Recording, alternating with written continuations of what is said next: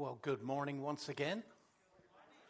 Good morning to you who are visiting with us online. We have a whole slew of people who are camping this weekend, and I know they're watching right now.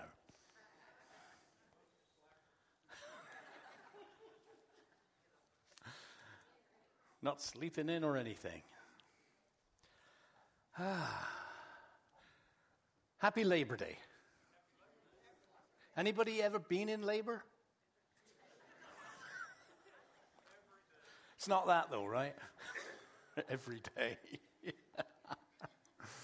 Well, we're going to dive into our new series this morning, The Relational Jesus. And when I say dive in, suit up. If you've got your Bible, start that thing up because we're going deep this morning. Overarching scripture for this series is Mark 12:29 through 31. Jesus replied, "The most important commandment is this. Listen, O Israel, the Lord our God is the one and only Lord. And you must love the Lord your God with all your heart, all your soul, all your mind, and all your strength. The second is equally important. Love your neighbor as yourself. No other commandment is greater than these." So according to Jesus, the starting point of everything in our lives is the love relationship that we have with God, our Father. And then second, and equally important, is the love that we have for ourselves that we share with the people around us. I don't know about you. First off, let me make sure you catch this. There's a really super important dynamic hidden in that verse. Our love relationship with ourselves is equally as important as our relationship with God. That's a hard one. That's a hard one. That's a hard one for me. I don't know about you. It doesn't feel right. It doesn't feel, there's something about it. And the reason that it doesn't feel right, maybe for some of you too, is because we know who we are, right? You see, God is deserving of our love. Don't have a problem with that. Might not be very good at it, but I have no issue with it. But when Jesus, when you do the math in that formula that he's just given us, and he says it's equally as important to love yourself as it is to love God, I struggle with that. Because I know who I am. And I don't think it's that we feel like we're really bad people, do we? Most of us. But we're not perfect. We're far from perfect, right?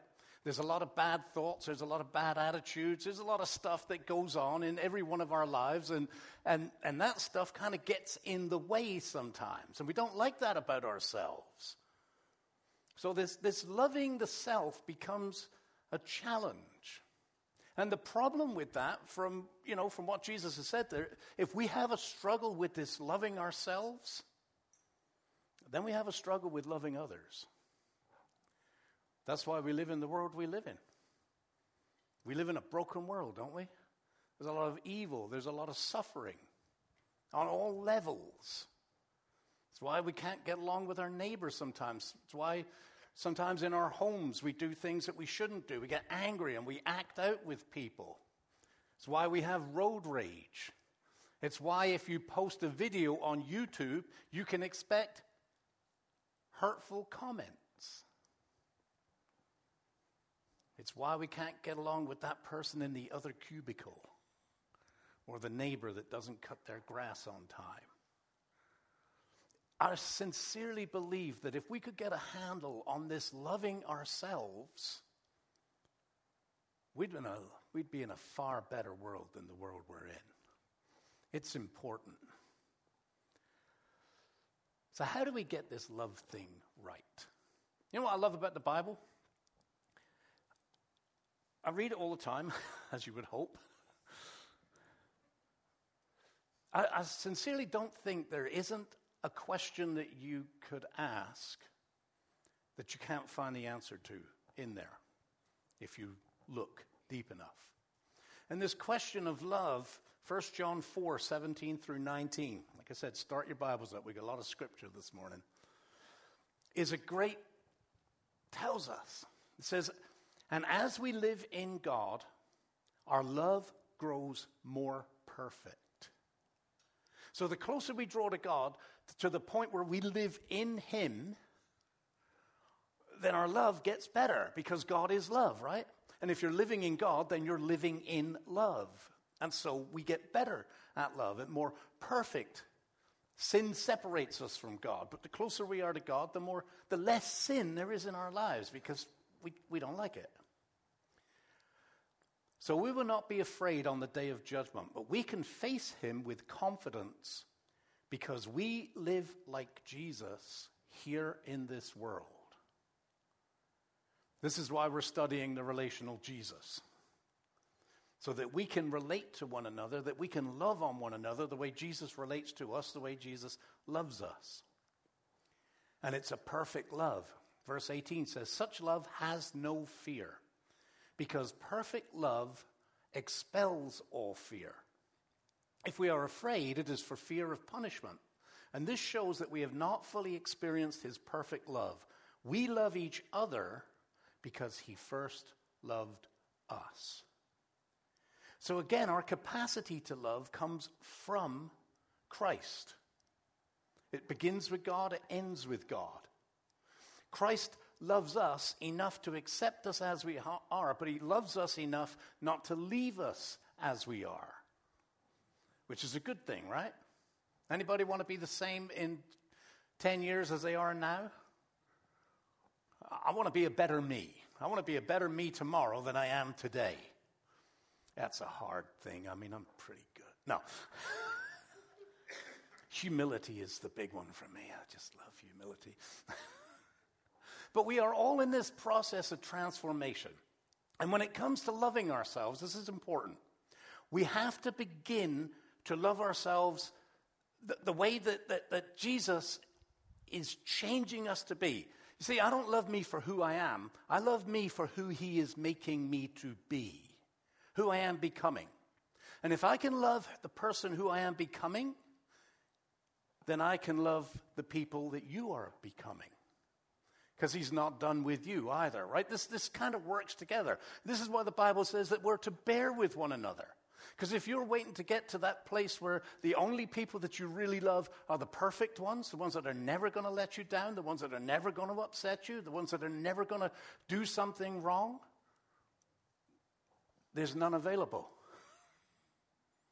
This is it. So if I can love myself that way for who I am becoming, then I can love you for who you are becoming. Does that make sense?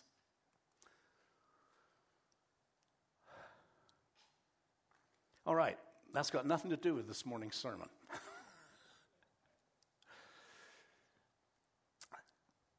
But it does. It's the foundation.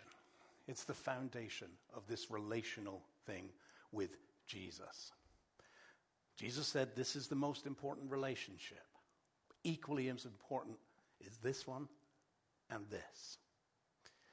So if you've got your Bible open, it'll be up on the screen. The actual passage of Scripture we're doing this morning is Luke chapter 11, verses 1 through 13.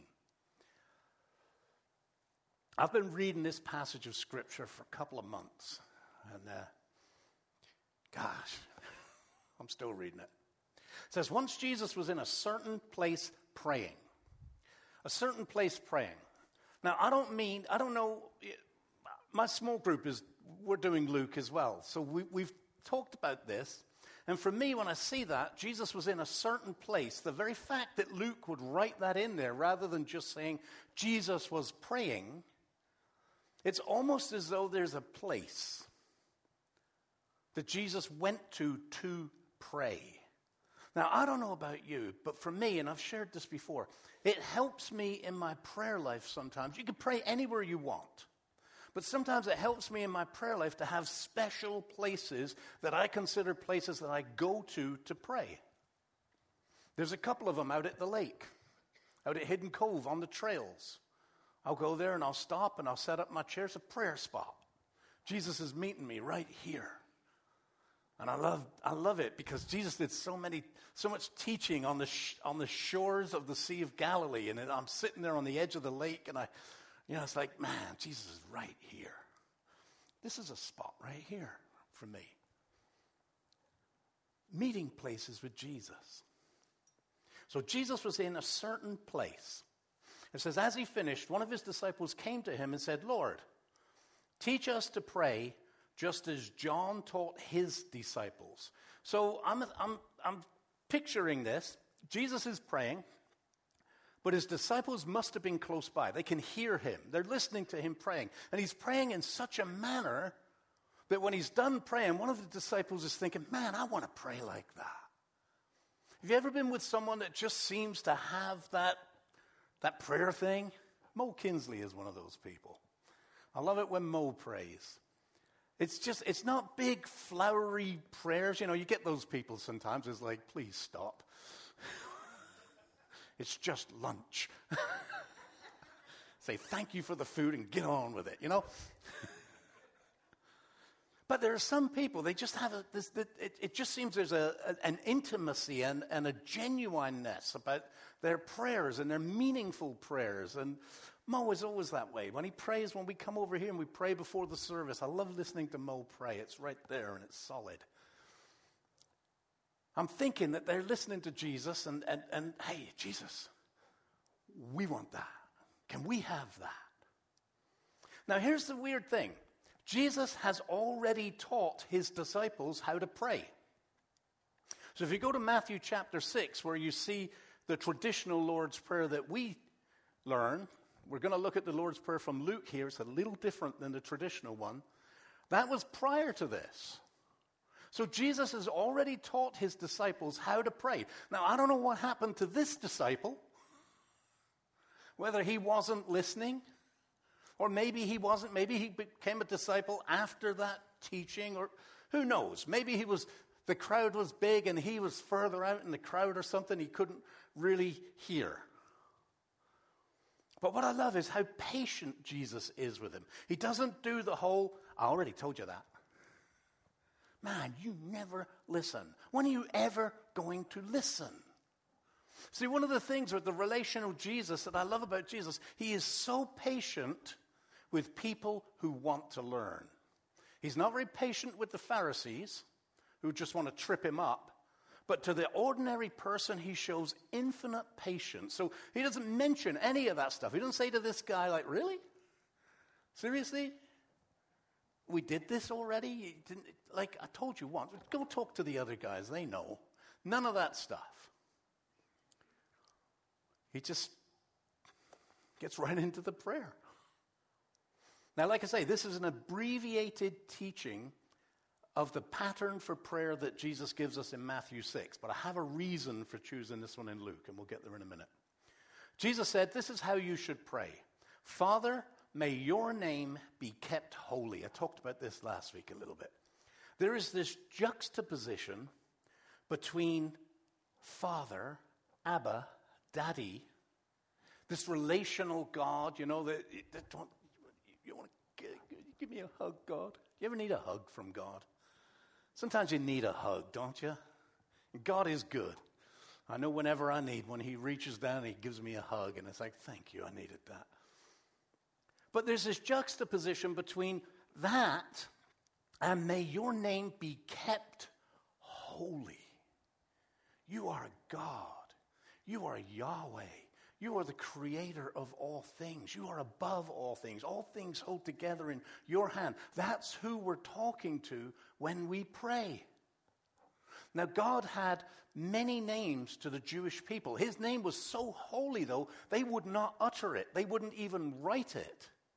They'd leave kind of a gap, and everybody knew what went in there.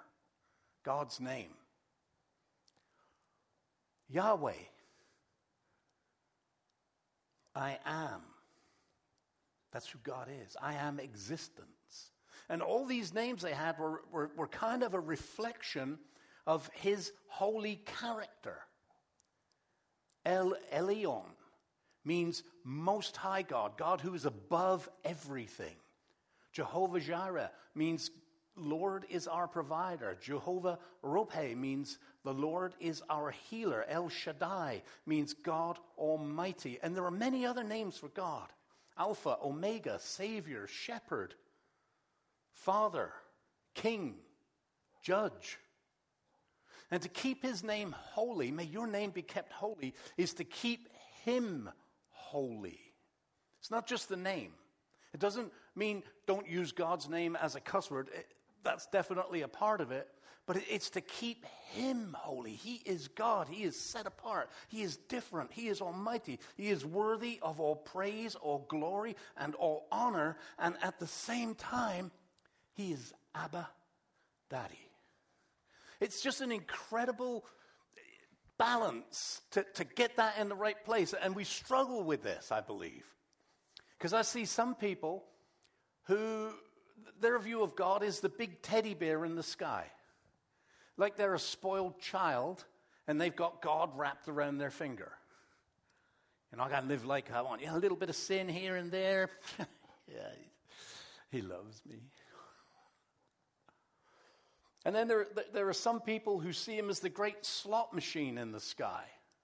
If I pull the lever, cha-ching, I get what I want. And the only time they ever converse with God is when they need something, when they want something. Otherwise, God never hears from them, never sees them.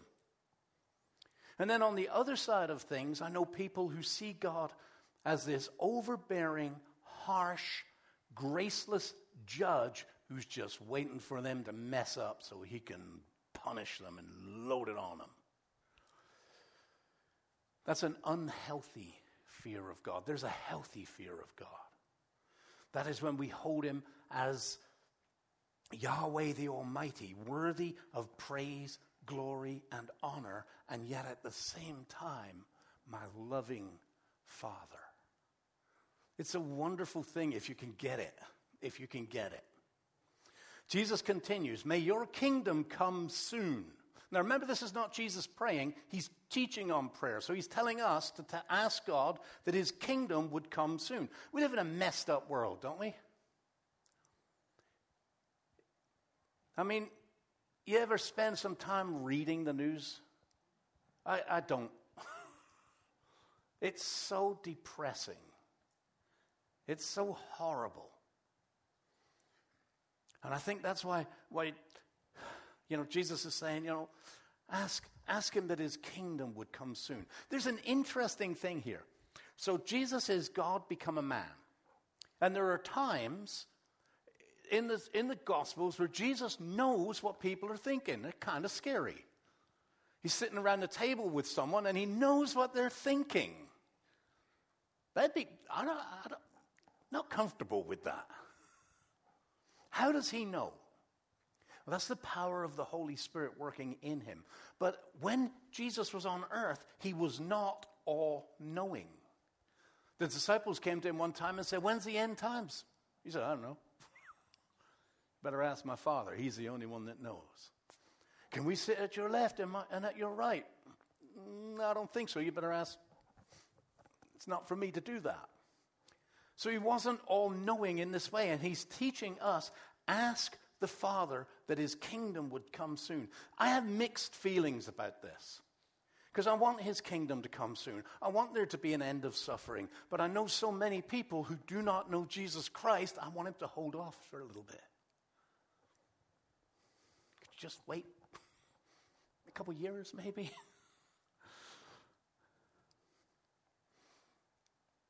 Give us each day the food we need.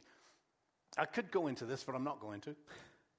That's a slightly different version than the one in Matthew that says, give us today the food we need. And there's a little bit of the Greek in here that's fascinating. I'm not going to get into it, but it's this idea of ongoing sustenance. Give us this day. I'm going to trust you for today's food. I hope you give me tomorrow's. Whereas this, take care of us, God. Give us each day the food we need. And forgive us our sins as we forgive those who sin against us. I'm very lucky because that's not in my Bible, so I don't need to worry about that. but it's probably in your Bible, so you should be scared. I erased it. I scratched it. The whole of the teaching in Matthew is based around that phrase right there. When he teaches this in Matthew, he's teaching on forgiveness and grace. He comes at it from a different angle in here. But let me ask you a question. How graceful are you? Because it matters. Grace means unmerited favor. Grace is when you don't hold people's shortcomings against them, even if you could and should.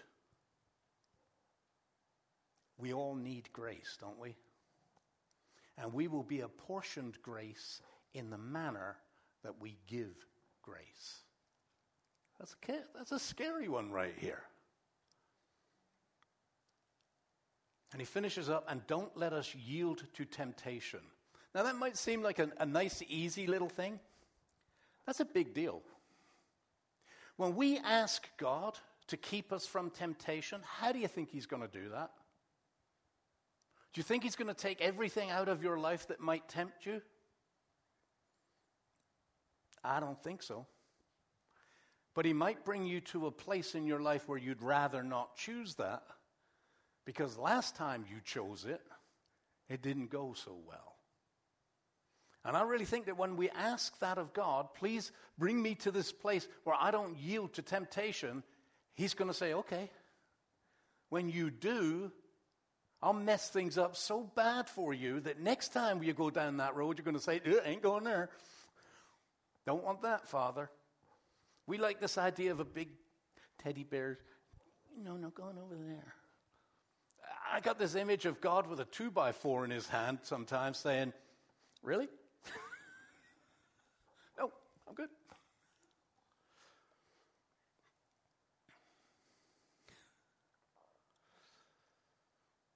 Now, this is the part that I want to get into. Then teaching them more about prayer, he used this story.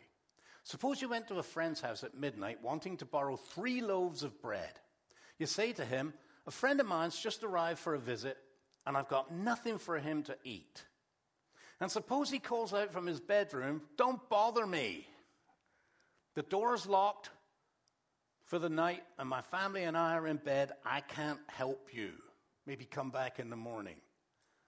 But I tell you this, though he won't do it for friendship's sake, if you keep knocking long enough, he will get up and give you whatever you need because of your shameless persistence. This is one of the most confounding teachings of Jesus. I mean, what is he teaching? That we should annoy God? That we should get on God's nerves? Pester him to the point where he'll just give in? That's exactly what he's teaching. I mean, if someone comes to your door in the middle of the night, it's 3 a.m, and they start knocking on your door because they want bread, what are you going to do? Tell them to go away. Shut up. Get out of here. Come back in the morning. Leave me alone. And they don't. They keep knocking. What do you do? We're in Texas. I know what you all do.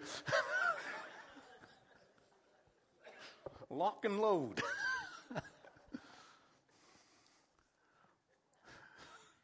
It's like, seriously?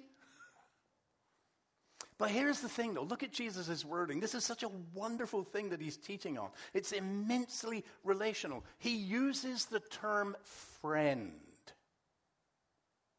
This is so important. He uses the term friend. This isn't just a neighbor. This isn't just somebody walking down the street. This isn't some random person. This is your friend who comes to the door. It makes all the difference, doesn't it? If one of you came and knocked on my door at 3 a.m., I'm not giving you anything. No, if your friend comes at 3 a.m. in the morning, the chances are you're going to think, oh, this is important. And if he keeps knocking, you see,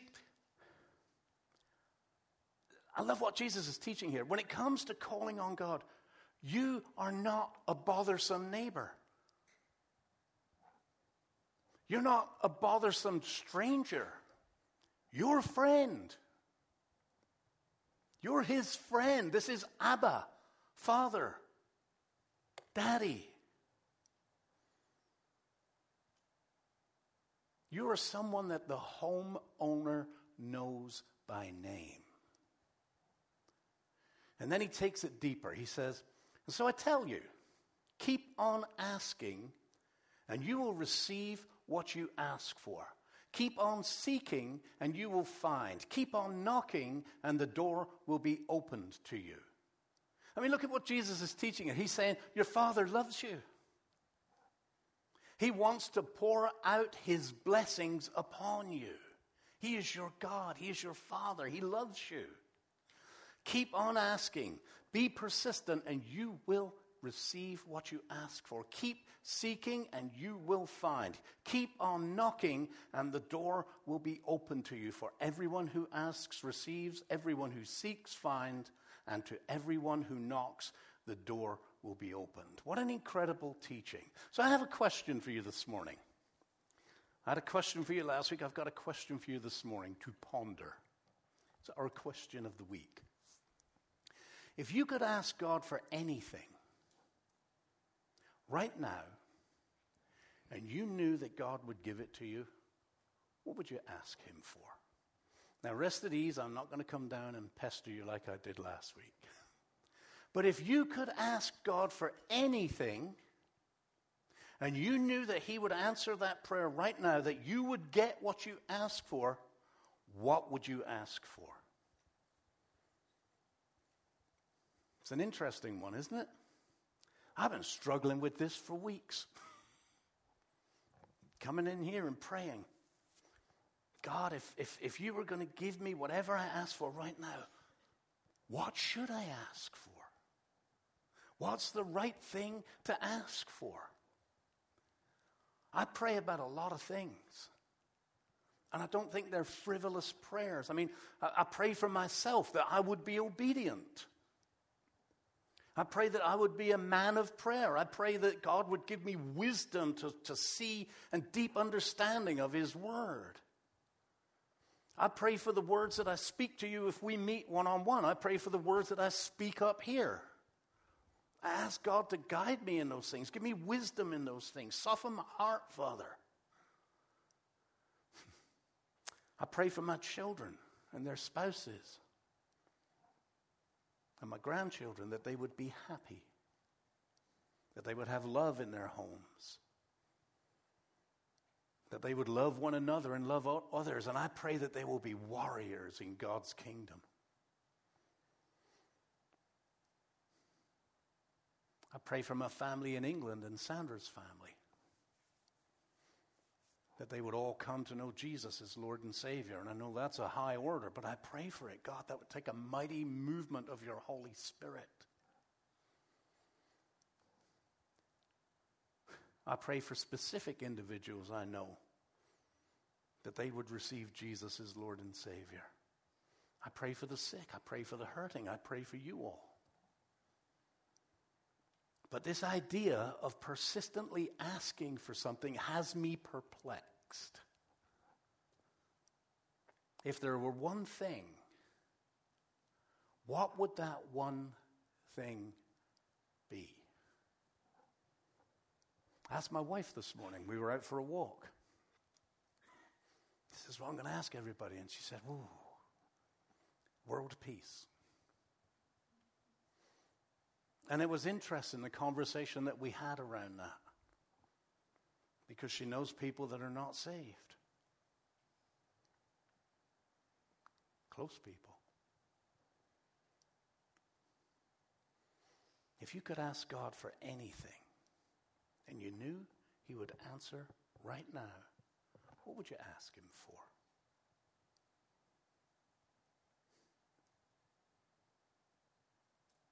Ask and you will receive. Seek and you will find. Knock and the door will be open. So the question begs to be asked. If we're going to get real about this relationship with Jesus, why don't I get what I asked for? especially when I ask for good things that fit with what I believe is God's will, kingdom things. Why don't I get what I ask for? Is God just a big killjoy? A big tease? Now, there's a danger. When we don't fully understand what Jesus is teaching, a scripture that is actually designed to draw us to prayer can be the very scripture that sends us away from prayer. Because if he says, ask and it will be given, seek and you will find, knock and the door will be opened, and it isn't. I don't get, I don't find, the door is not open. Why pray? Like I said, the answer is always in there. Jesus continues on. He says, you fathers,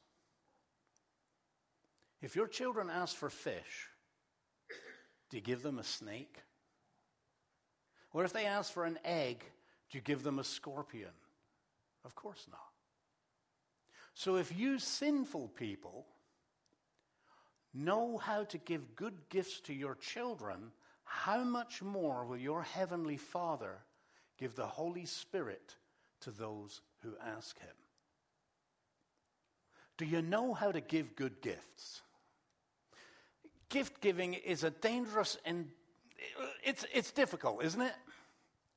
I mean, it's a tricky endeavor. And the closer you are to a person, the more tricky it gets.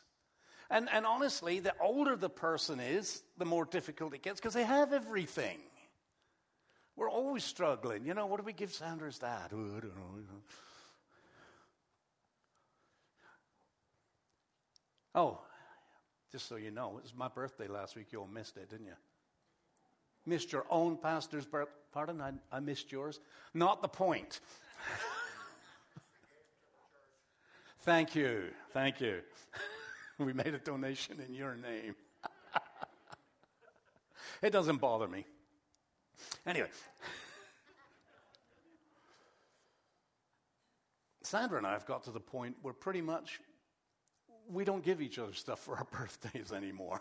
It's kind of like, yeah, give me a card and say, I love you. We'll go out and eat something, and that's about it. But there's all kinds of dynamics. You know, when you give a gift, there are all kinds of dynamics going on, aren't there? I mean, there's the gift you think you, or if you're receiving a gift, there's the gift you think you want, right? The one you want them to give you. We all know about that gift. Usually they can't afford it, but there's that one. And then there's the gift you think you need. Probably the one they're actually going to give you. It's not the one I want, but it's the one I need. And then there's the gift they think you want. That's the one that they want to give you. I don't know why she didn't want a Sony PlayStation. But anyway. And then there's the gift they think you need, the practical one. And then there's the good gift. That's the gift that is way above your expectations. The good gift. The absolute best gift for you. Now, I don't know what it is. Jesus does a strange thing in this passage of Scripture. He talks about asking, seeking, giving, and then he goes into this explanation, which of you fathers, if your child asks for a fish, would give him a snake, and talks about good gifts. And then all of a sudden, how much more will your heavenly Father give the Holy Spirit to those who ask him? It's like he takes a 90-degree turn, and nobody asks. There's nothing in the Scripture. Like if I was one of the guys sitting there going, hang on a minute, weren't we talking about bread? Loaves of bread? Where did this bit come, Jesus? Nobody asks for an explanation, and Jesus doesn't give one here. So if you've got your Bible, I told you you're going to need to fire up your Bible today. Turn to Romans chapter 8, verses 26 through 28. Now, some of you know the last verse here, but you've got to get the first couple too. It says, and the Holy Spirit, so Jesus has just said, how much more, key word in there, how much more the Father will give the Holy Spirit to those who ask him. And the Holy Spirit helps us in our weakness. For example, we do not know what God wants us to pray for. Okay, that helps. But the Holy Spirit prays for us with groanings that cannot be expressed in words. And the Father who knows all hearts knows what the Spirit is saying. For the Spirit pleads for us, believers, in harmony with God's own will. And we know that God causes everything to work together for the good of those who love God and are called according to his purpose for them. When you and I pray, we think we know what we want. We think we know what we ought to pray for. We think we know what we need. But we don't have a clue. We can't. Because we see and experience this life from this temporal perspective. We don't see what God sees. He sees the beginning from the end. He sees all things. We don't see all of that. He sees eternity. He sees how everything is tied together. And he knows what is truly important, and we do not. In the big scheme of things, he causes everything to work together for the good of those, plural, who love him and are called according to his purpose for them. It's the butterfly effect, right? When I ask for something, even good things, I have no idea, no clue how it fits together in the big picture. The Lord sees all of that. He knows all of that. His plan is bigger than my plan. His vision is bigger than my vision. When I pray for the things that I pray for, sometimes I'm praying for comfort in my life, comfort in my family's lives. Nothing wrong with that. But he sees the bigger picture. I read something this week. C.S. Lewis wrote a book called Mere Christianity. If you've not read it, you should. And he's got this quote in there. He says, if time is a line on the page, then God is the page. He's so much bigger. And Jesus is teaching something highly relational here. God, Abba, Father, God who loves you like a dad. And God the Father has a higher calling on your life than you could ever imagine. God who cares for you and wants to bless you and yet has a purpose for you that might frighten you or make you uncomfortable or put you in danger or cause you to suffer. Ooh, I don't like that aspect of my Christianity.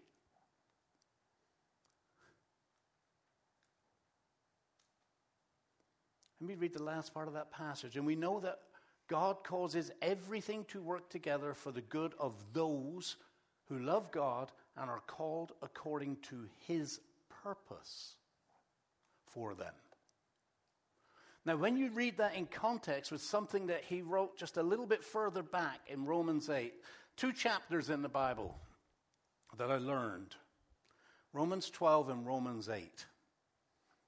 To me, the two most important chapters in the Bible. Worth a good, deep read. Further back in Romans 8, it says, so you have not received a spirit that makes you fearful slaves. So this is all talking about this Holy Spirit that Jesus said. Instead, you received God's Spirit when he adopted you as his own children. Now we call him Abba, Father. For his Spirit joins with our spirit to affirm that we are God's children. And since we are his children, we are his heirs. In fact, together with Christ, we are heirs of God's glory. But if we are to share his glory, we must also share his suffering.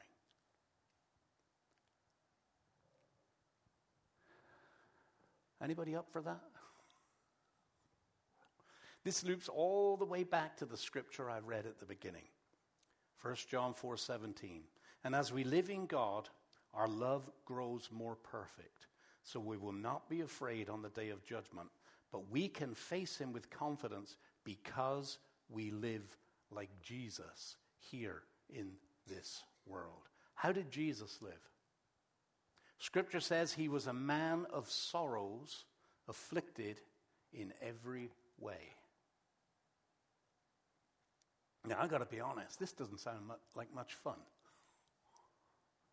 It's kind of, when I signed up and I prayed this prayer and asked Jesus to come into my life and I want to be your follower and I want to go your way, you didn't show me this part of the contract. Like, I'm sure this was added later. It's a fine print on the bottom of the contract. It's like, no.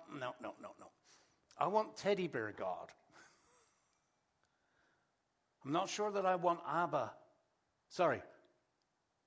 Holy God, who might say to me, I'm going to send you somewhere. I'm going to ask you to do things that will put you in danger, that will make you uncomfortable, that will challenge you, that will take you out of your comfort zone, because that's my plan for your life.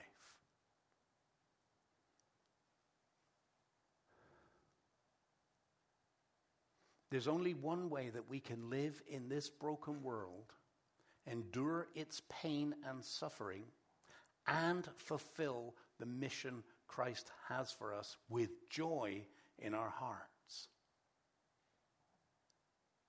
Do you know what you need above all things? What do you think? The Holy Spirit. The Holy Spirit. This is why Jesus works his way through this passage of Scripture. Ask and you will receive. Knock and the door will be opened. Seek and you will find. Would any of you fathers give your kids a bad gift when they ask for a good gift? Then your Father in heaven, who knows what is good for you, will give you the Holy Spirit. The greatest gift that you can receive is the indwelling power of the Holy Spirit, active and alive in your life. Now, every single one of us has the Holy Spirit. When you ask Jesus to become your Lord and Savior, you are given the Holy Spirit. That doesn't mean that it's active and alive in your life. It's a mysterious entity, this Holy Spirit. There is no greater gift than the active Holy Spirit in our lives. I mean, who doesn't want to be filled with the fruit of the Spirit? Galatians 5:22-23. But the Holy Spirit produces this kind of fruit in our lives: love, joy, peace, patience, kindness, goodness, faithfulness, gentleness, and self-control. Are those not good things? Anybody want some of that? Just me and Sandra? Three of us? Good. Three. Yeah, four. We got four. Anybody want some of this? Yeah? Don't be shy. Ask and you will receive. Seek and you will find. Knock and the door will be opened to you. Father, I need the power of your Holy Spirit in my life. I need it active and working in my life. The only way that I can deal with this icky life is with the power of your Holy Spirit. And then I can deal with this life with joy. Love, joy, peace, patience, kindness, goodness, gentleness, self-control. And the Spirit does so much more. Spiritual gifts. It empowers us to do things we can't do. Says it will lead us into all kinds of teaching, lead us into the truth, reminds us of the Lord's teaching. It gives our lives true purpose and direction. It gives us the ability to love, to forgive, and to offer grace.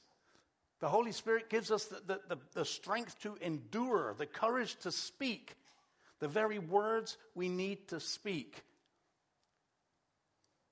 and will be manifested with all of that wonderful fruit of the Spirit. All right, it's 12:05. I want to finish up with a quick story here. How the Holy Spirit works sometimes. Years ago, I had a boss. His name was Ken. And he was a pretty nice guy up in Canada. Ken and Iris, his wife, they became kind of like surrogate grandparents for our kids. He was a little bit older than me. Iris is a pretty strong Catholic. I've talked about Ken before. Sometimes they watch online. And Ken, I'm not sure really where he was at, but he knew where I was at. I kept that out there. But never really did we have any, deep spiritual conversations. We invited him to the Franklin Graham Crusade. They went. And, Franklin Graham gives his invitation for those to come down. And Ken's just like, yeah, that's good. It's like, wow, okay. And he'd sometimes come to our church. But I was never, ever really sure where he was at with Jesus. And, he's my boss, even though he's my friend. And I'd have conversations, but, there was a reluctance in me to push the conversation too far. I was afraid. And a few years back, we were on vacation up in Michigan, visiting my old pastor. And I get a call from Iris. Ken's in the hospital. Something's gone wrong with his heart, and he's in the hospital. And she called me to pray. So, I pray, and next day I called. And when I called, she was at the hospital with Ken, and Ken was awake. And so, they got me on speakerphone, and I'm talking to Ken and telling me about what's going on with his heart and all this stuff. And then the conversation ended. And this is the Holy Spirit, how the Holy Spirit works. I was burdened. I don't know what's going to happen to Ken. What if he dies tonight? What if he dies tomorrow? And God has sent me into his life to be his messenger. And I haven't asked the questions that need to be asked. I've talked about Jesus. I've took him to see Franklin Graham. There's a little part of me that thinks, I've done everything I need to do, God. And I just felt God nagging me. You never asked the questions. You never asked the questions. You never asked the questions.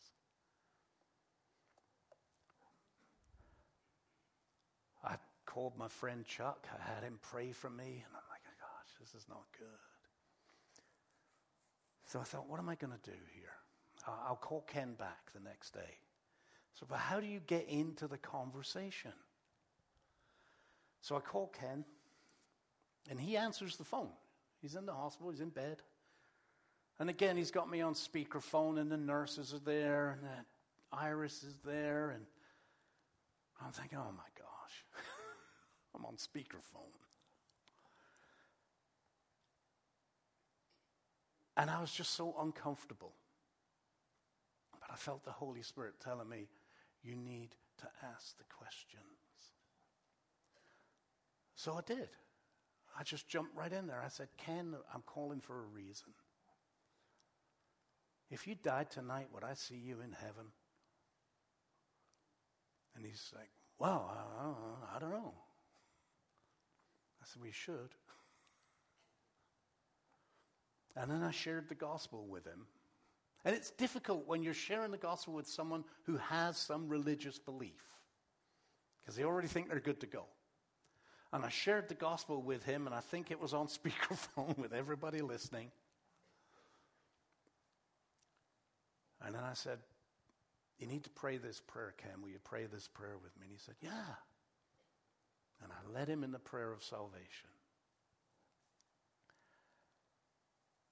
I know he got it. He got better again. And a month or two later, he called me, and another close friend of ours, the guy that was his boss up in Canada, was sick and dying.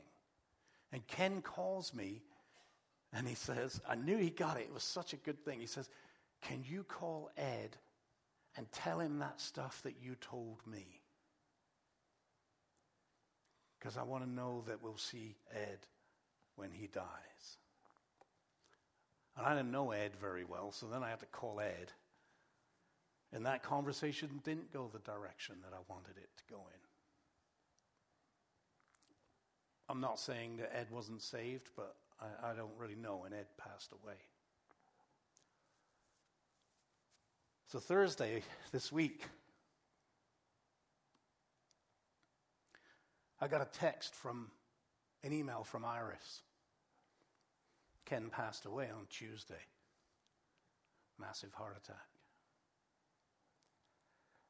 And he's been a good friend. He came down here. We've been to San Antonio with him a number of times. And I had such a weird feeling on Thursday. My friend is gone. But I know where he's gone. And I know I will see him again.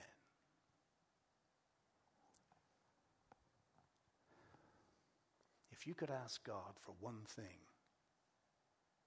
right now, what would you ask him for? Let's pray. Heavenly Father, we are so glad you are the King of Kings and the Lord of Lords. You are God Almighty, and you are our Father in heaven. You are the lover of our souls. You are the one who directs and leads us through the power of your Holy Spirit. Father, there is a right answer to that question, and Jesus gave it to us. We need the power of the Holy Spirit active and alive in our lives so that we can be the people you've called us to be. We can do the things you've called us to do. We can have the conversations that you called us to have. And we can be filled with the fruit of the Holy Spirit as we do those things. This is the good gift that you have for us. Father, I pray for each and every one who is here today. I pray for those who are watching online, those who will watch later, that you would reach down with your Holy Spirit to each and every one, Father. Open their eyes to you. Open their ears to you. Open their hearts to you. Father, if there's one here who has not asked you to be Lord and Savior of their lives, that today would be the day when they say, I need Jesus. I need forgiveness. Please come into my life and change me. Give me your Holy Spirit. Father, we need a spirit of courage. We need a spirit of urgency. We need a spirit of love, compassion, and grace. We need you. We need your spirit. We pray this in Jesus' name. And everybody said, amen. Mo, thank you, sir.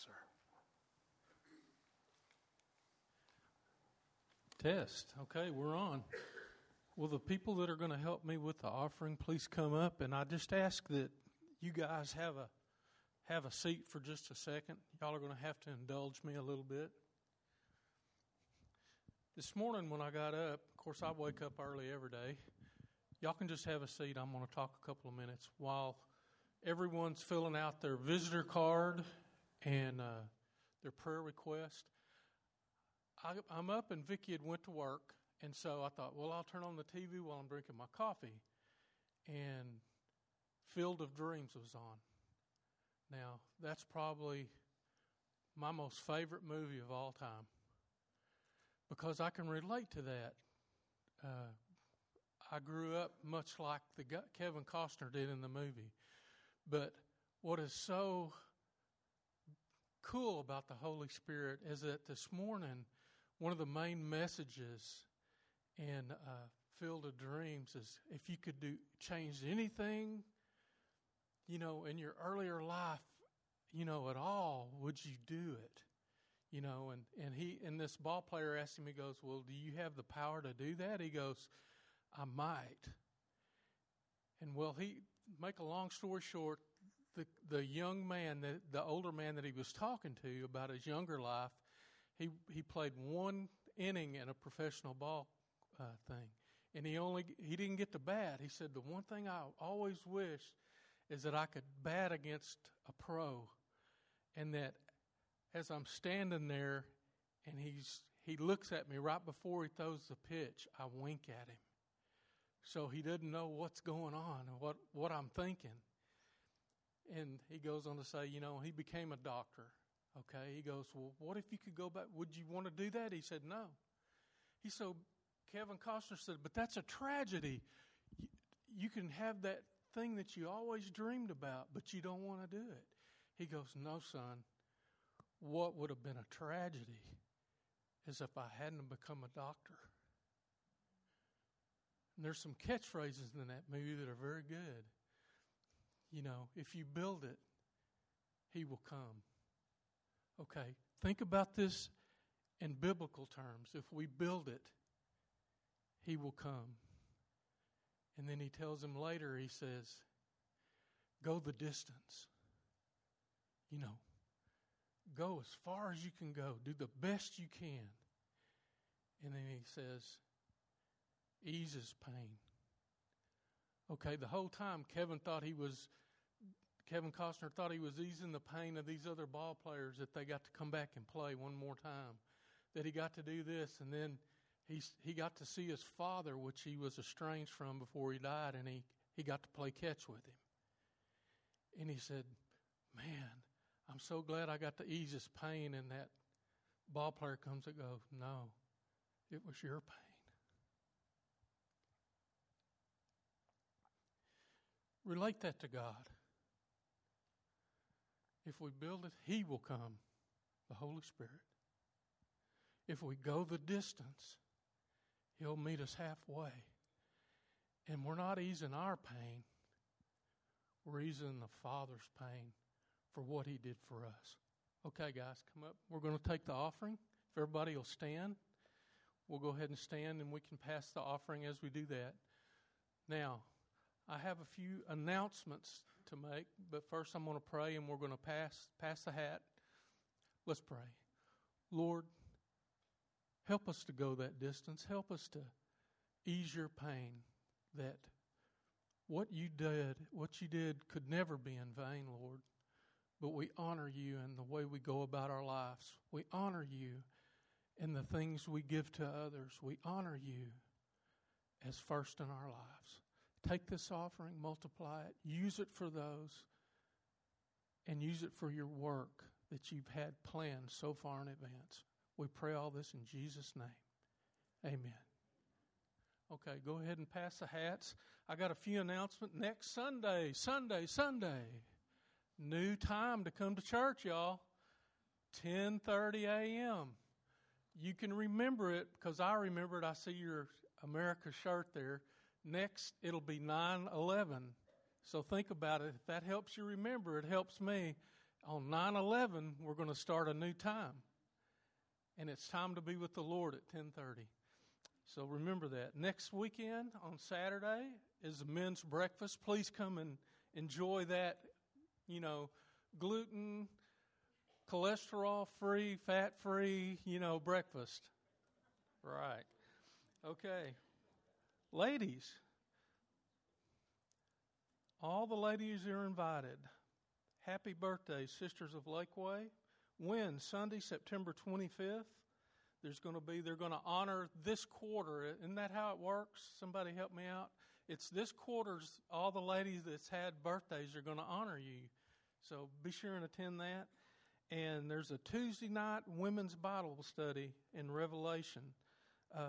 If you want to find out about that, you can't ask her today, but you can ask Kayla. Kayla knows about it. And Kelly and them are out on, they're the slackers that are out on, think it's vacation time just because it's Labor Day. Sure. Okay, so if you're a woman and you don't have a Bible study to come to, please come, because this coming week we're starting a brand new series, and it's on Revelation, and it's going to be awesome. I got the materials, and it's basically like the best Bible study ever, because you don't have to do homework the week after or the week before or whatever it is. So your homework is like it's just better, okay? But also we get to watch a video every week, which is always my favorite kind. But anyway, it's going to be really good, and it's on Revelation, which is a tricky topic. So we've been really looking around for a really good one, and I think we found it. So if you want to do the Revelation study, Tuesday night, 7 o'clock, and we're back. What do you call that room with all the books? In the library. And I'm not really leading it, so if that comforts you at all. All right, all that knowledge in the library back there. You women come and enjoy that. Let's stand. Yes, sir? Oh, first Monday prayer, guess what? It's going to be first Monday prayer on the second Monday, because tomorrow is Labor Day, and everybody needs a day off from all their hard labor, because I know Pastor Mike's in labor every day. So, but anyway, please come the following Monday. We'd enjoy to have you here at 7. And you don't have to pray. You know, you pray, but you don't have to pray out loud. You don't have to be called out. We won't make an example of you and laugh at you or anything like that. So please come. It's a great time. But let me say a blessing as we leave. May the Lord bless you and keep you. May the Lord shine his face upon you and give you peace.